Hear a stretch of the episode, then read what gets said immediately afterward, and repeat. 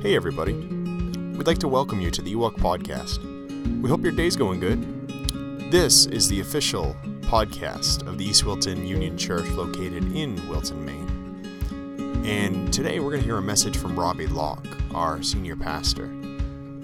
We hope that it's a blessing to your life and that God uses it to help you walk closer with Him. And our prayer is that you would grow closer to Him in truth and in love. Well, without further ado, here's Pastor Robbie. It was 1986, and I found myself in the jungle in Bolivia.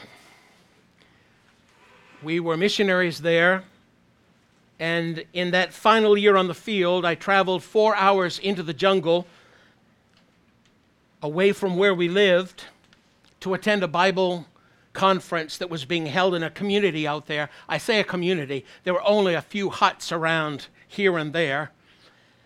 But as it was in the jungle areas, when we had those kind of conferences, people literally walked from 10 to 15 hours through the jungle to come to these conferences. And when we had them, they lasted for an entire month. They would bring a blanket they'd bring a metal pan and they'd bring a spoon. And they would have their metal pan and their spoon to be able to eat the meals that we served them. And they would have their blanket that they would wrap around themselves at night and they'd lean against a tree or against the side of the church building, which the wall only stood about that high. Then there was a big space and a roof over the top or they'd lean against a big rock or something and they'd bring these little mats sometimes and that's where they would sleep right outdoors. And this would go on for a month. And this wasn't just pastors. This was whole families and so on. So it was quite a time. We'd have as many as 250 to 300 people come and we'd have to take care of them during that whole time. Well this particular day that i'm talking about i had started teaching at 6 a.m that morning and my last message for that day had concluded at 10 p.m. that evening. And we'd had a couple of hours off after lunch, which was the typical siesta time. And uh, everyone would go to their place where they'd sleep and rest for a while, and then we'd come back, and then we'd just preach hour after hour after hour. After all, if you would walk that far, wouldn't you want to get as much of the word as you possibly could? And so that's what I was there doing. One of four missionaries that was involved in the preaching and the teaching during that month. On this particular day, it was now 10 p.m., and uh, I was staying in the jungle in a home that was uh, lived in by the missionaries who lived in that area. They had moved out there about two years before. I mean, there's no electricity, there's nothing. There's just, they went out there and they built a cement type house. It had no windows on it, just like the typical was for the people that lived there. It was, it was, except that it was made of cement so that it would be more sturdy but that's where they lived. And they were a half a mile away from where the conference was taking place. And so it came 10 o'clock at night, and most of the people, of course, were staying right there in that immediate area to sleep. And I needed to head to the missionary's house because that's where I was sleeping that night. And so I headed down the jungle path toward that home. What I began to notice was that the farther I went, the darker it was getting. I mean, it already was dark at night, but when you were there, you were near all the fires and so on, and they did have gas lanterns that they had in the area. But as I walked away from the area of the conference, I was finding myself now in the pitch dark. So dark, and the, the, the, the branches and everything were so thick, I could not look up and see a single star or the moon or anything. All I could do was try in the dark to follow the path. Now, I don't know about you, but when I can see absolutely nothing, I begin to stumble around. And I could see absolutely nothing. I'll be honest with you, as I kept walking, I'm thinking, it's a long ways back there, and I turn around and I can't see anything. It's a long way yet to the missionary's home, and I can't see anything. I can just feel where the path is, like where my feet are, but it could turn at any moment and I'd step off the path because I'd had many turns along the way. Suddenly, I made one of those steps in the wrong direction and I fell out into the bushes. And I just remember getting up, and then once I was in that area, I couldn't immediately find the path again. I'm completely surrounded by bushes and all that stuff. And I know that out in this area, there are all kinds of dangerous things that I had to be concerned about, particularly snakes in that area that are deadly poison. And so I'm literally in the middle of the woods. I look back where I came from, I see nothing. I look ahead to where I'm going, I can see nothing. I've lost the pathway, and I'm saying, Lord, what, what am I going to do? And I have to be honest with you and tell you that it was one of the times in my life when fear really gripped my heart. Because I didn't know what was going to be ahead. What happens if I don't find this house and I wander around in the, in the jungle? and night is just starting. What, what are all the potential things that could happen? And I'm just praying and I'm crying out to God. I truly am. And this went on for about 20 or 25 minutes with me moving about, trying to re- get my bearings enough to head at least in the same direction I had been going because I determined the best thing to do was to find the house because I had to stay there anyway. So I figured I'd keep moving. And after about 20 or 25 minutes, I remember, and have you ever been in a place that's so dark that you're almost going like this? You're like opening your eyes really wide to try to see if you can catch a glimpse of something? That's what I was doing. And all of a sudden, I saw this little flicker of light in the distance. It was way, way off.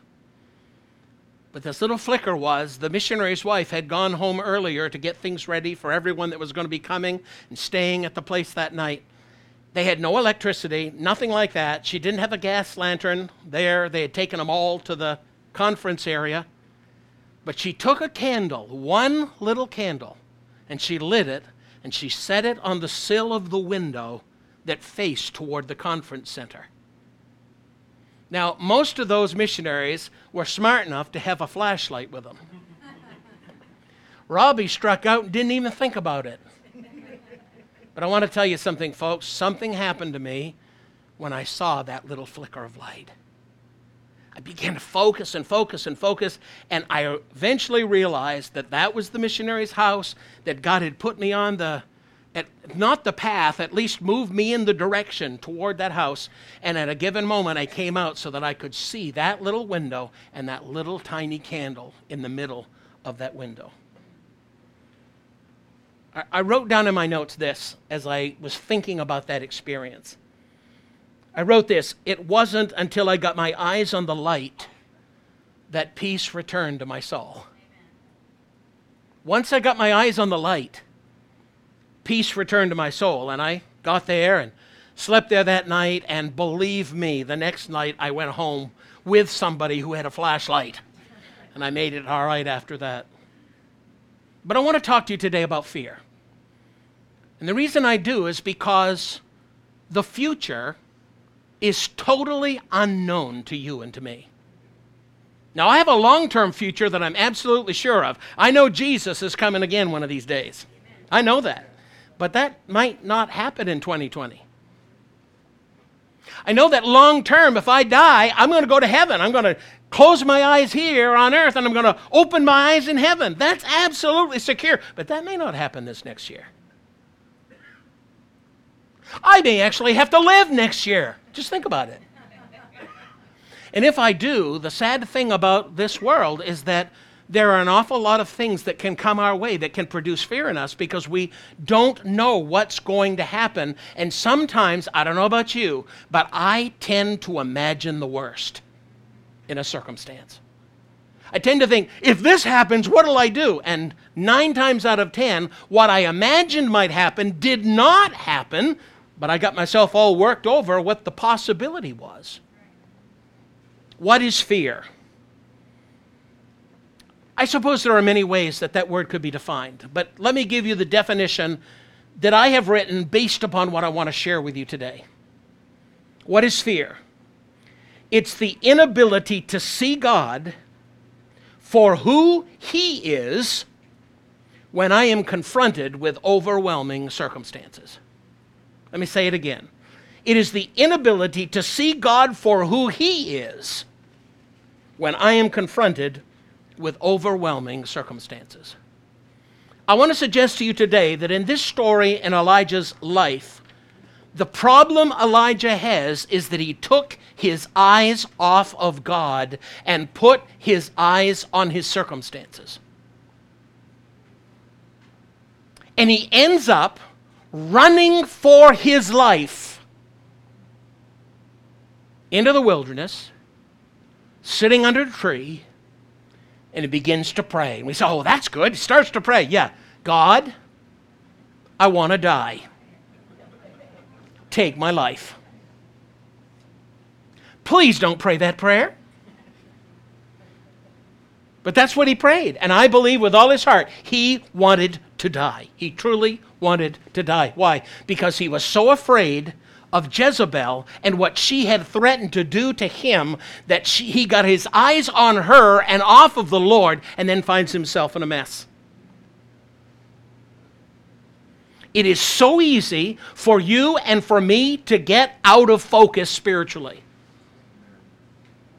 And once Elijah got his focus off of God, he ran for his life. He took the responsibility for his own protection out of God's hands and took that responsibility upon himself.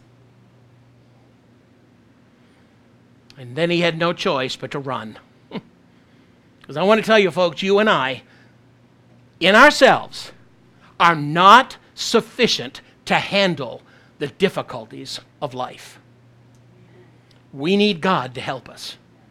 That's what I want to talk to you about today. Let's just pray, please. Our God and Father, I come to you pleading, Lord, that you might use me today. That you might help us to think, Lord, about the things that we're afraid of or potentially afraid of what might happen in 2020. Oh Lord, remind us that you already know what will happen in 2020 and you already have the provisions made for our solutions. Lord, please use your word to touch our hearts today. We'll be careful to praise you for Jesus' sake. Amen. What kind of enemies are you facing potentially in 2020? What enemies are threatening you? In this case, Ahab had Jezebel. She was the queen, she had great power. She was the woman who had introduced the worship of Baal into the country. And through her husband had built many altars to this false god and, and, and majority of israel was following these false gods at the time. And elijah was that one lone voice that would speak up and speak for god and give the truth of god and point the people back to the lord. And after he defeated all of her prophets it was one man against 850 prophets of false gods and he not only defeated them through the miracle that took place, which God performed, and I can't get into all of that, but there was this amazing thing that happened. And, and then when that was done, he not only did that, he took those 850 men and marched them down to the brook Cherith and he put them all to death. Because he knew that if he didn't wipe out these false prophets of the false gods, the people would continue to follow the false gods. And so God leads him to destroy these evil prophets, these evil men. And when she finds out, she is, can I use a term that I grew up using? She was ripping mad. She was, she was angry. Why? Because the whole foundation of the worship system that she promoted had been wiped out in an afternoon. And she said, May the gods do so to me if by tomorrow this time I don't do to you what you did to them. I got good news for you that's not in the message and part of the program for today. But you know what God did? There came a moment when Jezebel was thrown off the wall down to the wild dogs and they ate her alive. You stand against God, you're going to pay a price. Now, I'm not sure that would happen to you, but I want to tell you something, folks. Hell is a real place. And if you oppose the true and living God and reject his son, there is no other alternative for you but for judgment eternally. We talked about that last week. I'm not going to go into it anymore other than to say that. But my question is he had Jezebel to deal with. What do you have to deal with in the year ahead? In my prayer, I mentioned for some of us, it may be financial difficulties. I don't know about you, but you never know from one day to the next what might happen. I've just been informed that I have $1,000 more worth of bills coming from the hospital. Hallelujah. Do you want to know something, folks? I have seen God provide thousands upon thousands of dollars for me over the years to meet my medical needs. And I want to tell you something. They got the thousand. I said, my, I truly did. My immediate response was, okay, Lord, where's it coming from this time? But you may be facing a financial difficulty right now in your life, and you're saying, I, I don't know what I'm going to do. I know people who are on the verge of losing their home because they can't pay their mortgage payment. That's a pretty serious thing, isn't it? Maybe you will face a financial difficulty that you aren't even anticipating, but it may come in 2020 if Jesus tarries. For some of us, it's physical illness. And, and we have some folks in our church that have illnesses that are ongoing, that they live with day by day by day, and sometimes they're doing okay, and other times they're doing really, really bad. I prayed for Corby this morning, bless her heart. Thank the Lord she's home at least. But folks, I want to tell you, she's got, she's got a ways to go. We need to pray for our sister. One thing about Corby is I've never seen her do anything but smile. Never heard a word of complaint. I just look at that and I say, Lord, would I react that way if I got the big C diagnosis this year? I could, you know. A lot of people in my family have had cancer. A lot of people in my family have particularly had colon cancer and stomach cancer. And that's where all of my other issues and troubles are connected in my body. So I look at that and say, well, you know what? I may be like my grandmother and my great grandmother on that same side of the family who both died of colon cancer. I hope not, but I don't know what this year is going to hold for me. Maybe for you it's pressures at work. I don't have too many. I don't have a boss, so it, you know, makes it a lot easier. yeah, I do. I do, but I'm talking about out there I don't have a boss. But you know, sometimes we have pressures at work. There are difficulties, things that are happening there that we don't like, and we don't know what to do. Maybe your battle in 2020 is going to be with some specific sin that you just can't seem to overcome. For some, it may be knowing God's will for your life in some particular area that greatly affects not only your today, but your tomorrow. It could be problems at home you know, Christians that attend good Bible believing churches sometimes have problems in their marriages. Sometimes they have problems with their children and their grandchildren. We don't know what we will face in the coming year in our families. Maybe that will be the enemy that raises its ugly head in your home. Maybe it's loneliness. You know, we have several in our congregation that live all alone now. And I live alone. And I want to tell you something, it's not fun living alone. Especially when you haven't been alone all your life and now you are. It's very difficult. And I want to suggest to you, dear brethren, that one of the things that you can do to be a blessing in the coming year is to think about the people in our congregation who live all alone and be an encouragement to their hearts. But maybe this year, you will be the one that finds yourself alone. Do I want that to be true? Of course not. But it could happen, couldn't it? What potential enemies? Then the question is when one of these enemies comes, where will your focus be? Will your focus be on the enemy or will your focus be upon God? Now, we know from Elijah's case here that he got his eyes off of God. I want to talk to you about three mistakes that Elijah made that if we would just pay attention and listen to this text of Scripture, we can be prepared not to make those same mistakes. so that we can avoid finding ourselves underneath the tree saying, God, I want to die. Just take my life. But we have to do the right thing if we're going to have a proper attitude. So, what are these? In your notes, if you have your bulletin, you'll follow along with me. First of all, Elijah ran from the place of God's will. He ran from the place of God's will. Now, I want to show you how I prove this is true. Because the verse doesn't say, and he ran away from God's will. You know, if it said that, it would be pretty clear, wouldn't it? It'd be easy. But what I want you to do is back up with me to chapter 17. Chapter 17 and verse 2. And I want you to notice what it says in 17 and verse 2. It says, Then the word of the Lord came to him, saying, Now, I don't want to go into what God said to him, but what I want you to notice is that just two chapters in the past, he has heard the actual voice of God speaking to him. And the Lord said to him, Get away from here and turn eastward and hide by the brook Cherith, which flows into the Jordan. He says, I want you to go to the brook now. So the word came from the Lord. Notice verse 5. So he went and did according to what?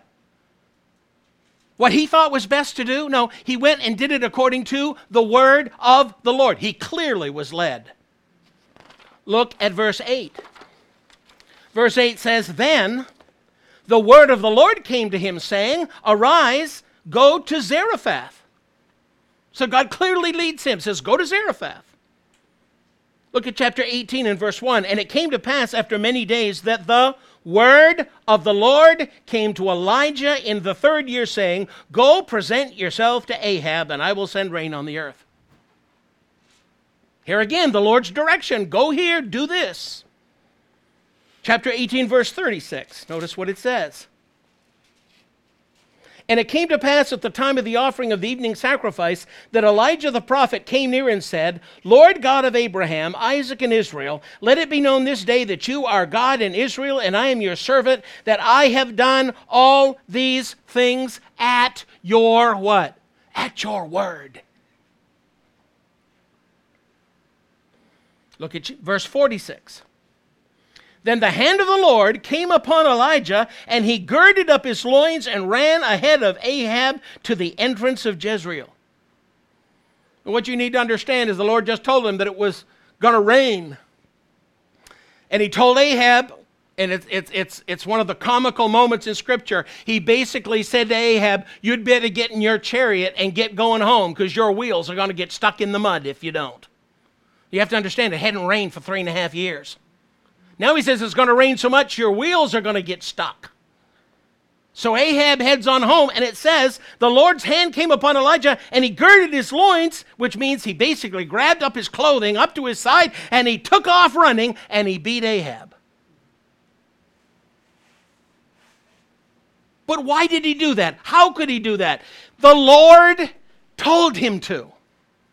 Now see the contrast chapter 19, verse 1 to 3. And Ahab told Jezebel all that Elijah had done and how he had executed all the prophets with a sword. Then Jezebel sent a messenger to Elijah saying, So who's doing the talking now? Is this the Lord doing the talking? Who's doing the talking?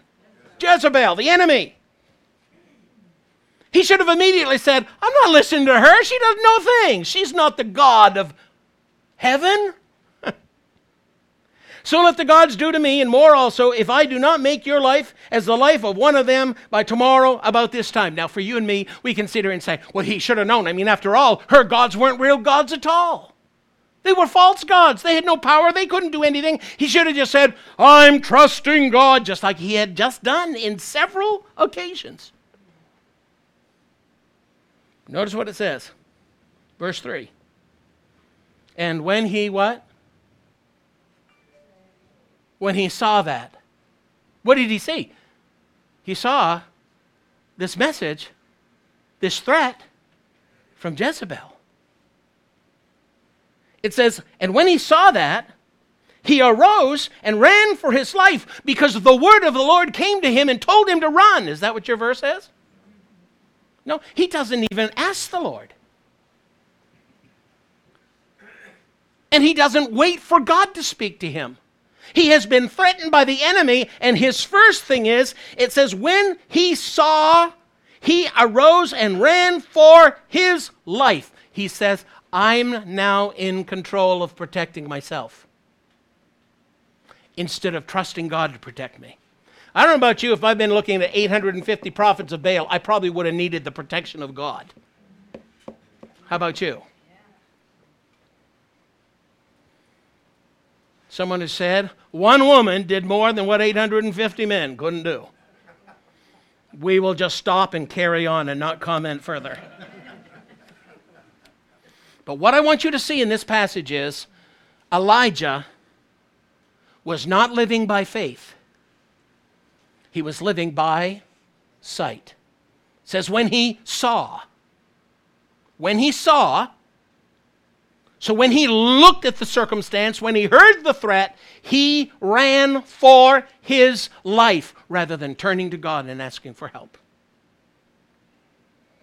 Now, what does God say to do when we face the enemy and hear his threats? What does God ask us to do? Well, let me just give you things real quickly here. Number one, God tells us to resist. Doesn't say to run. In fact, the opposite. We're going to see today that God tells us every time that we are to stand firm and resist. Doesn't say attack. We have people out there in the world, in the Christian church today, who say that we need to bind demons and all that kind of stuff. Oh, I want to tell you something that's nowhere in the Bible. And in fact, Michael would not curse the evil angels because he said, No, only God has the power to do something like that. I want to tell you, are you more powerful than the mighty archangel Michael? Resist. 1 Peter 5 8 and 9. Be sober, be vigilant, because your adversary, the devil, walks about like a roaring lion, seeking whom he may devour. He says the devil is like a lion that wants to devour you. I saw the other day on, on Facebook, this little kid was sitting at a zoo, sitting leaned up against the, the glass, thankfully, glass wall between him and a lion. And he's just sitting there smiling, and their parents are taking a picture, and the lion's way in the back. All of a sudden, this lion just comes running and smashed right into that glass with that kid, and that kid jumped, know, went about three, four feet, scared him to death. I was thinking to myself, what a tremendous picture of what the devil is like with you and I. He's out to attack and devour us. Imagine what he would have done to that little boy if he'd got a hold of him. And imagine what the devil will do to you if you let him get a hold of you. It says in verse 9, resist him, steadfast in your own strength. Is that what it says? No, steadfast in the faith, knowing that the same sufferings are experienced by your brotherhood in the world. What he's saying is listen, nothing you face today hasn't been faced by someone else before you. And that's true. The circumstances may be a little different, but the basic issue you face is faced by other people too. And there are people who came through those circumstances in victory. And he's saying, in effect, here resist, stand firm in the faith, and God will take care of you just like he's taking care of your brother and sisters in Christ. Resist. Number two, be strong in the Lord, not in ourselves.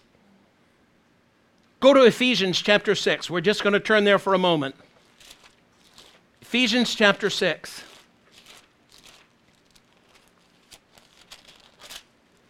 And verse 10. Ephesians 6:10 says, "Finally, my brethren, be strong in the Lord and in the power of his might." Dear brethren, we have a God who is far mightier than the devil is. The devil is a created being, and while he is more powerful than us, he has no power in contrast to Almighty God. And when John the Apostle writes to the believers, he says, Greater is he that is in you than he that is in the world. In that context, he's talking about the Holy Spirit who lives within us, and he is stronger and more mighty than the devil is. And so be strong, not in your power, but in the Lord. It is God's grace that is sufficient, not we ourselves, nor our human resources. Third, Take up the armor of God and stand firm. You're there in Ephesians chapter 6. Look at verse 11. Put on the whole armor of God that you may be able to stand against the wiles of the devil. If you read on in the passage, he describes the armor, and folks, every piece of the armor except one is for your protection. It's not so you can attack, it's to protect you when you are attacked by the enemy so that you can resist and stand strong. And he does give us the sword of the word of God, and we do with it what Jesus did with the word. When he was tempted by the devil, what did he do? He said, It is written. You want to knock the devil down, quote him some scripture. But this was all protection. The armor of God, protective gear, plus the sword of God's holy word. And he says here that you may be able to what? To stand against the wiles. That's the deceiving methods of the devil. If you want to have any hope, folks, put on the armor, take the sword, and proclaim the word of God. Lastly, draw close to the Lord and lean on him. This is an Old Testament passage very familiar to us Isaiah 40, verses 28 to 31. Have you not known? Have you not heard? The everlasting God, the Lord, the creator of the ends of the earth, neither faints nor is weary. Aren't you glad you never have to wake God up? Aren't you glad that God isn't so tired he has to go away on vacation for a while? Aren't you glad that God never faints and is never weary? And it says his understanding is unsearchable. In other words, anything you need to know, God knows it and can communicate it to you through his precious word. Then he says this Even the youths shall faint and be weary, and the young men shall utterly fall. And he talks about young men because in their youth, that's when they're, you know, at, at, the most physical strength. As we get older, we get weaker. But these are young men and they're full of human strength. But he said, even young men grow weary. But those who wait on the Lord, it doesn't matter if you're young, it doesn't matter if you're middle aged, it doesn't matter if you're old. It doesn't matter if you're a spring chicken or if you're a summer hen. It doesn't matter because your God is everything that you can possibly need. Those who wait on the Lord shall renew their strength. They shall mount up with wings like eagles. They shall run and not be weary. They shall walk and not faint. He said, Listen, when you get in trouble, when the enemy attacks, remember how great your God is. I'm afraid, however, that we are sometimes more interested in a solution to our problem than we are in knowing God more intimately. Sometimes we want Him to just take us out of the problem, get us out of it. I want it over, Lord. Have you ever said that? Lord, I can't stand it. Not another minute. Get me out. How many times you had that prayer answered? I'll be honest with you. I think that when we pray that way, wanting an escape, instead of trusting God, God says, No, I think I'm going to leave that one on for a while until you trust me. When you begin to trust me, then I'll lift your burden. It's not because he's mean. He's doing that because he's trying to strengthen your faith. If you give up every time something happens and you throw up your hands and your faith remains weak, you will never be an overcomer. So the Lord says, No, I'm going to I'm to make you struggle with that a little bit longer, and I'm going to keep working in your life, and the Spirit of God will through the Word of God, and I'm going to help bring you to the place where you can be strong enough to stand in the protection of the armor of God and hold the Word of God forth to face the enemy. So his first error here So I put it in your notes. i got to go back and remember exactly how I said it. His first error was to run from the place of God's will. Secondly, Elijah left his servant in Beersheba. Verse 3b, it says, And he went, when he saw that, he arose and ran for his life and went to Beersheba, which belongs to Judah, and left his servant there. You say, why is that significant? Because there are times, especially when facing overwhelming circumstances in this life, that we ought not be alone. We need to have someone at our side to stand with us, to encourage us. You say, well, you have God, you have all you need. That's not what God says. God says, yes, He can do anything, He can do any miracle, He can deliver you from anything. But He also wants to use you and me to help other people going through trouble. That's why we need one another, folks. The psalmist, at a moment in his life, wrote these words I looked on my right hand, and there was no one that would know me. Refuge failed me. No one cares for my soul. You ever felt like that? Been in a corner, in the middle of trouble, and said, Nobody cares. I'm all alone. No one understands. Psalmist experienced that. But you know what, brethren? I want to tell you something. In some of those occasions, not all of them, but in some of those occasions, the problem is not other people who ignore us. It is we who have communicated that we are unapproachable. And how do we do that? We do that sometimes with our silence. Instead of opening up to one another and saying, Brothers and sisters, I need your prayer support. I'm going through this difficulty in my life. We want it to appear that everything is wonderful, that we're doing great with God when we may be flat on our face in utter defeat. But we just don't want anyone to know because we don't want it to be critical. But I want you to understand the Bible says that we are to bear one another's burdens. But I can't bear your burden if you won't share it with me. Have you ever seen some of those people who you they may have a great big sack to carry and you go to, oh no, I can handle that myself. We do that all the time as Christians. Because we're afraid someone might realize that we're not perfect. That our faith isn't the strongest it can possibly be. And I want to tell you something, folks, there's a lot of times my faith isn't what it ought to be. Just being honest with you. I put this in my notes. Listen, my friends should never replace my primary confidence in God. But I must braid, you know what braiding is, right? Like you braid the hair, take the parts and you weave them together. I need to braid dependence upon God with the fellowship of the saints who are meant to be a source of encouragement in the dark hours of my life. This is part of God's plan. So, my question to you today is Do you know that your brother is struggling? If you see it, listen to me.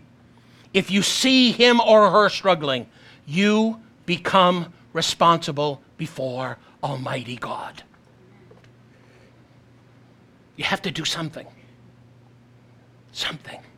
And it may not be any more than just writing a note of encouragement, sticking on the mail. But you need to do something. And we need to be doing that for each other. Thirdly, the third error of Elijah is he went into the wilderness alone. He left this servant behind. Now he gets himself in a place where he's completely alone. Verse 4. But he himself went a day's journey into the wilderness. That's a pretty good walk. The wilderness, the other word for that is desert. How much comfort do you find in the desert? I can assure you, I found none the times I've been there. In the northern part of Chile and also in kind of the central area of Peru, there's the Atacama Desert. It is the driest desert in the entire world. There hasn't been a drop of water fall in recorded history. There is not even a cactus to be seen. It's just sand for miles and miles and miles and miles. And the heat of the day is incredible. And Elijah runs there when he's in trouble. You say, why would he do that? What was wrong with his head? I tell you what, what was wrong with his head was that he got his eyes off God. And all he can think about is running. And I want to tell you, when you run away from your problems, you head into the desert when you don't go with God. Elijah not only separated himself from God and from the encouragement of others, his servant, he put himself in a place where he was destined to fall into even greater despair right in the middle of the desert. This was no place to find help. He goes into the wilderness and he cries out to God and said, Lord, it's enough. I want to die. Let me just say a couple of things before we move on here. Brethren, please, when you start facing the enemy this coming year, don't put yourself in the place of despair. Don't allow yourself to get there. If you see yourself heading into the wilderness alone, find someone as quick as you can find them. Don't imagine the worst case scenario, for soon you will be saying, like Elijah, It is enough now, O Lord, take my life. Don't take yourself and don't talk yourself into a desert experience. Have you ever looked at a circumstance and you may not have said it out loud, but you thought, there's just no hope here? Have you ever, have you ever done that? I hope I'm not the only sinner in the place. But do you understand if I look at this and say, there's no hope? Guess what? That doesn't encourage me. Doesn't build me up doesn't make me trust God. What I need to do at those desperate moments is say, God, I know who you are. And turn to Him. Now, we might think, you know, Elijah, he finds himself in the desert, he's under this tree, and, and, and he's wanting to die. And we might look and say, well, he deserves it. He's just getting what he deserves. I mean, after all, he put himself there. Aren't you glad God wasn't thinking the way you and I think sometimes? You know what the Lord did for him? And I'm going to do these real quick. Number one, God knew exactly what Elijah needed, and there's three things. Number one, he needed a touch from God. Now, it came in the form of an angel. But it says in verse 5 Then as he lay and slept under a broom tree, suddenly an angel touched him and said to him, Arise and eat. Now, I put this in my notes. I don't remember if I left it in yours. I don't think I did. God sent an angel to touch Elijah, not to whack him.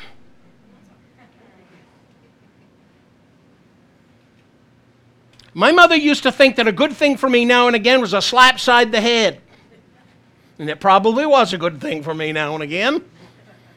But I want to tell you something. I'm so glad when God, before He whacks me in the head, because sometimes He can do that, you know, if I won't listen. But I'm so glad that when God comes, the first thing he does is whispers in my ear. Speaks to me softly and shows what I ought to do. When I won't listen, he knows how to talk louder. And he also knows how to whack once in a while when he needs to. But that's not how God starts.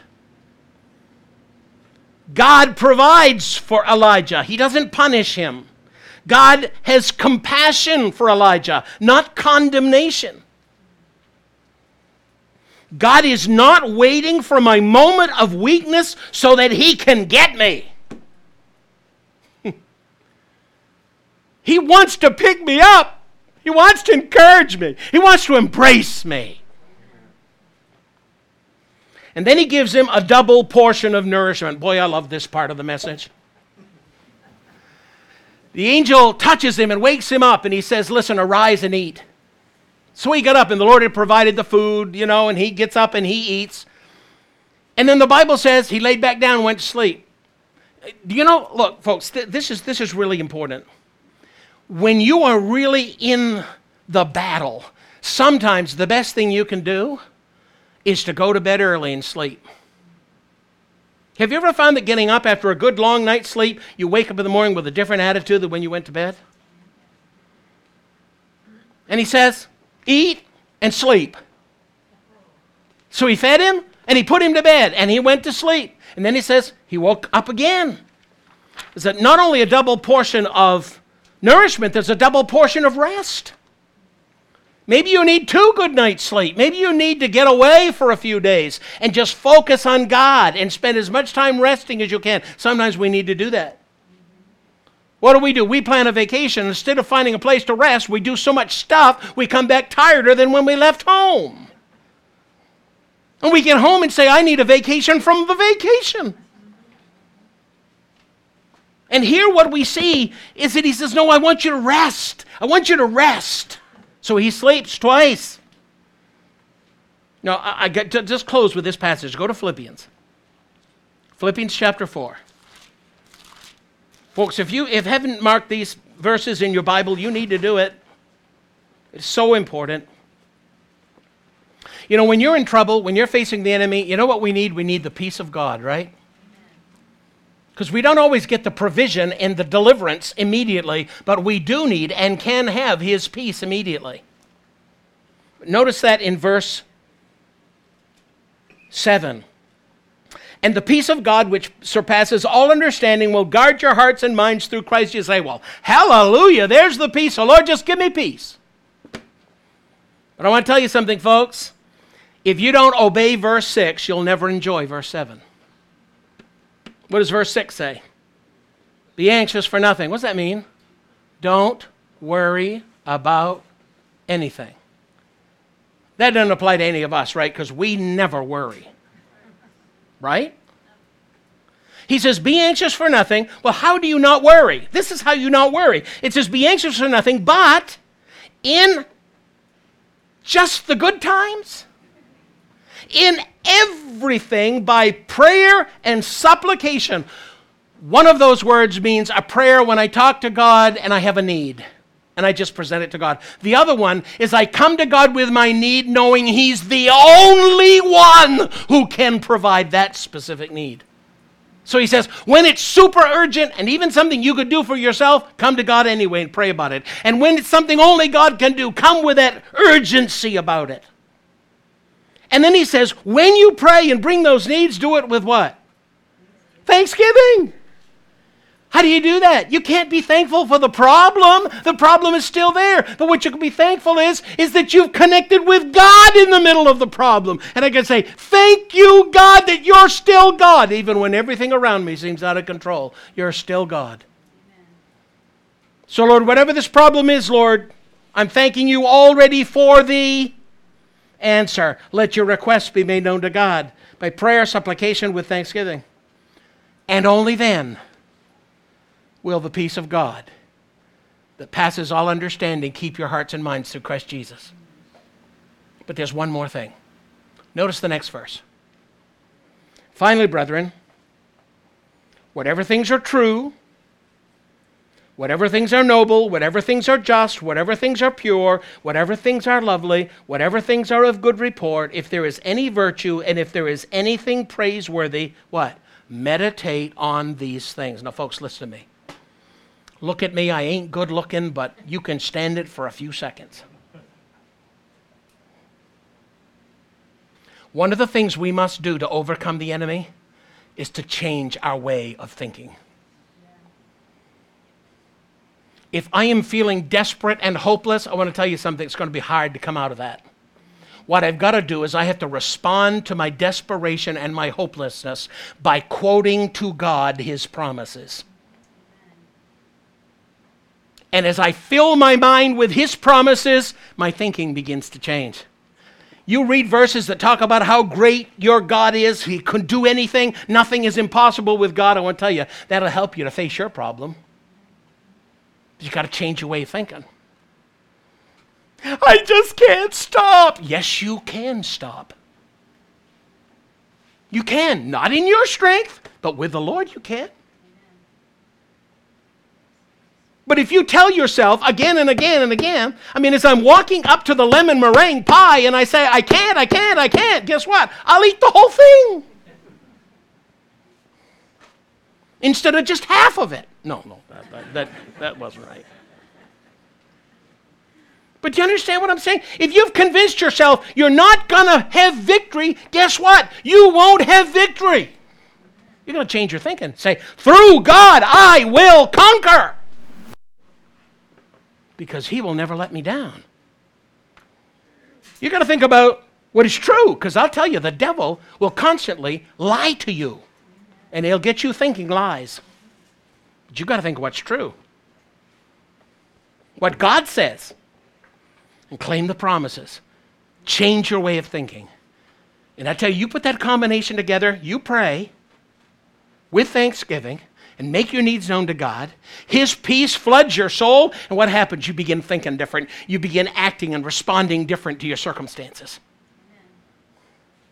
And I just close with this final verse. Notice what he says here. What happened to him? Verse 8 says, And he arose after he had slept for two times and after he had eaten the double portion. It says, And he arose and he went in the strength of that food 40 days and 40 nights. What's significant about 40 days and 40 nights? In the Bible, 40 days and 40 nights usually has to do with some kind of testing or tribulation or temptation. 40 days of rain, the flood, right? And then that Jesus in the wilderness, 40 days and 40 nights without eating and drinking. That was his time of being attacked by the devil. Folks, listen, he went in the strength of that meat, that provision for God lasted 40 days and 40 nights. You know what we learn about that? Is that God will get us all the way through the trouble. And then it says, He will take us to Horeb, the mountain of God. You know what I love about that? That tells me that my life, that from the day I live today till the day I die, is going to be filled with tribulation. But there's going to be one day that, in the strength of the meat of the Word of God and the peace that I rest in in Jesus Christ, one day I'm going to close my eyes in this world and I'm going to open my eyes in the mountain of God in heaven. Brethren, Elijah made some mistakes. But God, in His love, came and said, Elijah, I'm going to take care of you, my boy. I'm going to feed you. I'm going to rest you. And I'm going to give you everything you need to make it all the way to the destination I have for you, the mountain of God. But folks, how can we ask for more than that? But we have to do our part. I don't know what 2020 is going to have for you and me. I really don't. As I look ahead, I see concerns. Concerns for our church, concerns for individuals in our church, concerns in my own life. But this has helped me to refocus my attention and say, Lord, you will not change in 2020. You're going to be the same God next year as you were this year. God, I'm going to just trust you. I am going to come to you in prayer consistently. I am going to rest in the peace that only you can give me. And I am going to change my thinking so that I think biblically and not in a worldly manner. if you and I will do that, we'll make it for 40 days and 40 nights, the time of tribulation, all the way to the mountain of God. Let's pray. Thank you, Father, for the word today, for the opportunity to open the scriptures. Lord, I'm so thankful for this passage. I'm so thankful for Elijah. I'm thankful, Lord, that you even recorded not only his victories, you recorded his failures. And Lord, I think to some degree, I've learned more through Elijah's failure than through his victories. I mean, it was wonderful when he had defeated those false prophets, and it was wonderful when he stood in front of Ahab and said it's not going to rain for three and a half years, and it didn't rain for three and a half years.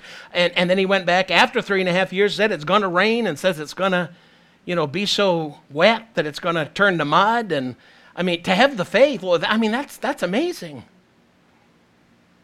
But Lord, he also ran for his own life. He wanted to protect himself, take care of himself. He took himself out of your hands and placed himself in his own hands. And then all he could do was run and give up and want to die. Help us, Lord. Touch us by your angel Touch us through the Word of God, that food that nourishes our soul. Touch us through heavenly peace, which causes us to rest in the midst of difficulty, and carry us the 40 days and 40 nights all the way to the mountain of God. Thank you, Father, for what you'll do for us. In Jesus' name, amen. And this has been the Ewok Podcast with Pastor Robbie Locke. We hope it's been challenging and exuberating and uplifting in your life as it has mine. We hope it helps you walk closer with God and understand Him better and the truth He's laid out for us in His Word.